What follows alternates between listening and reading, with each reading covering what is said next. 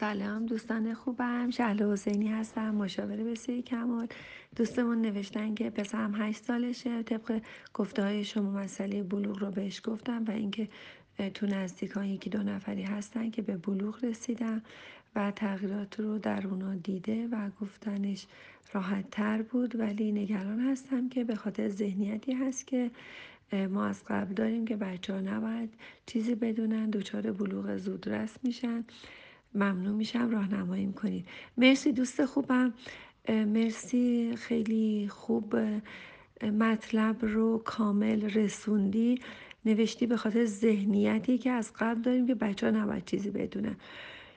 بچه ها وقتی چیزی نمی‌دونن احتمال اینکه بهش آزارهای جنسی وارد بشه بسیار بسیار زیاده. بچه های ما متاسفانه بچه داریم که اصلا از 8 تا 12 سالگی مورد آزارهای جنسی بسیار زیادی بودن. حتی از مهارم خودشون متاسفانه چند تا مورد داشتم. از پدر بزرگ ها بوده. پدر بزرگ پدری و پدر بزرگ مادری. و متاسفانه اینا به علت ناآگاهی بچه ها بوده و بچه ها کم کم عادت می‌کنن به این گاهی وقتا من احتمال میدم که یه لذت هایی هم می‌برن یا از اون پنهانکاری این مسئله لذت می‌برن و چون ما بهشون نگفتیم اینا رو دیگه نمیان به ما بگن. این یه چیز خرافی بود که به ما می‌گفتن که بلوغ زودرس میشه. اصلا رفتی به بلوغ زودرس نداره و بچه ها توی مناطق گرمسیر رشد بیشتری دارن و قدیم ثابت کرده بودن تحقیقات مربوط به 80 سال پیشه که گفتن که بچه تو مناطق گرمسیر زودتر رشد می‌کنن بزرگ میشن تو مناطق گرمسیر تو مناطق سردسیر هوا سردتره بچه دیرتر رشد می‌کنن.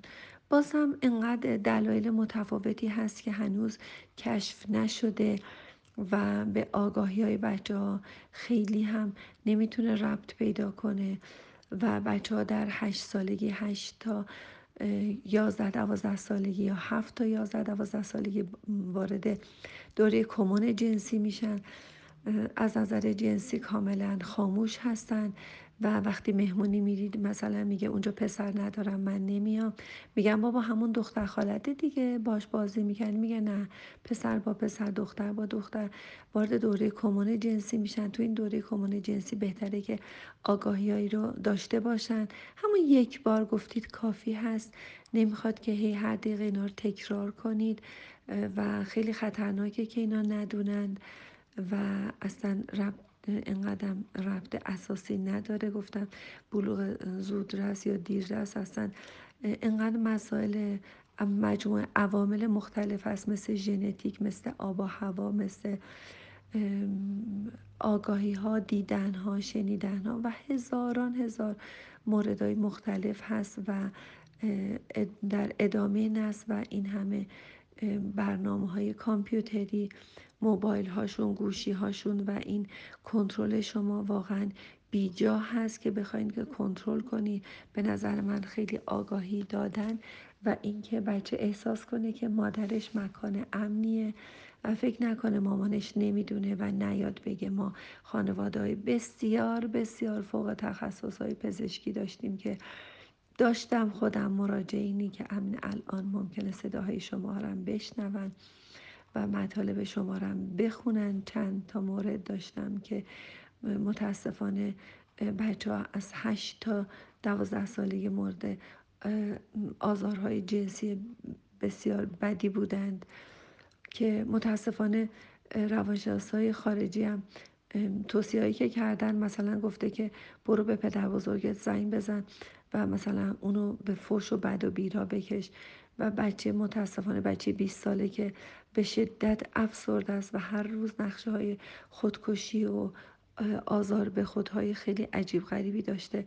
رفته به پدر بزرگ زنگ زده و پدر بزرگ برگشته.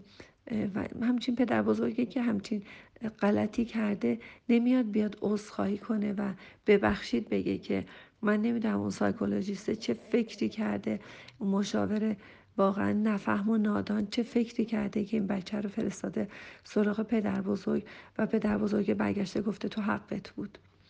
آخه این چه فکریه؟ چه کاریه که این مشاوره انجام داده؟ من متاسفم واقعا. البته یه مشاور خارجی و اروپایی بود این کاری کرده.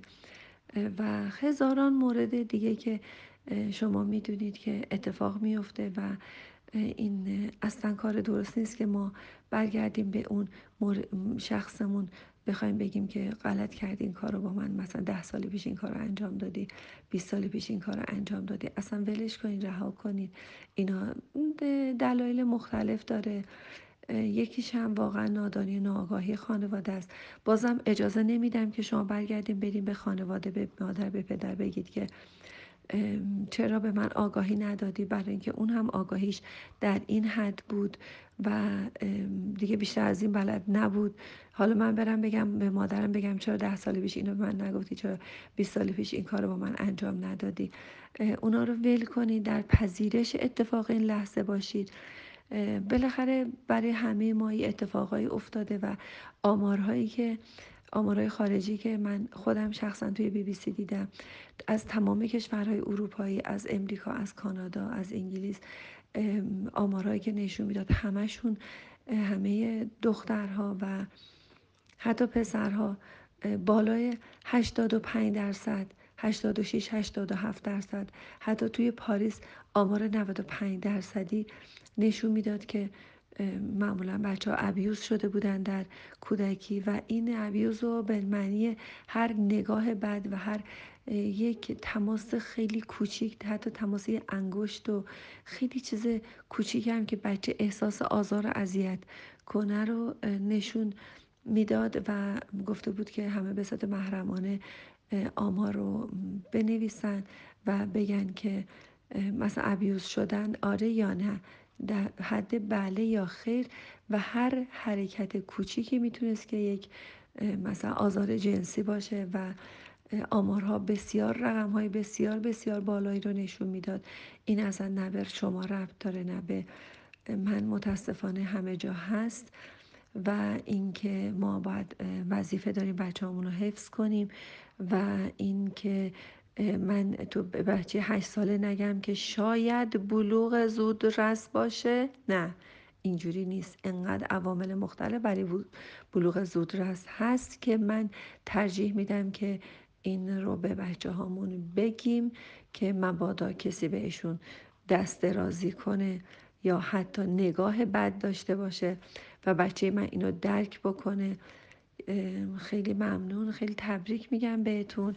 که تونستی به بچت بگی و اینکه بچه بدونه که مادر مکان امنیه و اگر اتفاقی براش افتاد بیاد به شما بگه این فکر کنم ارزشش خیلی بیشتر است. حتی حتی اگر صد درصد بلوغ زودرس باشه به نظر من این ارزشش خیلی خیلی بیشتر از ایناست. به تغذیه بچه هاتون برسید به ورزش بچه هاتون برسید به خودتون برسید. و زندگی سالم و شادی داشته باشید. ایشالله که مامانای آرومی باشید. همیشه شاد باشید. در پذیرش اتفاق این لحظه باشیم. اگر اتفاقی افتاده برای خودمون برای اطرافیانمون خیلی راحت و اوکی باشیم. امروز رو زندگی کنید. امروز رو شاد باشید. امروز رو عید باشید تولد باشید. هر روزتون شاد و سلامت و سربلند و شادی بی سبب.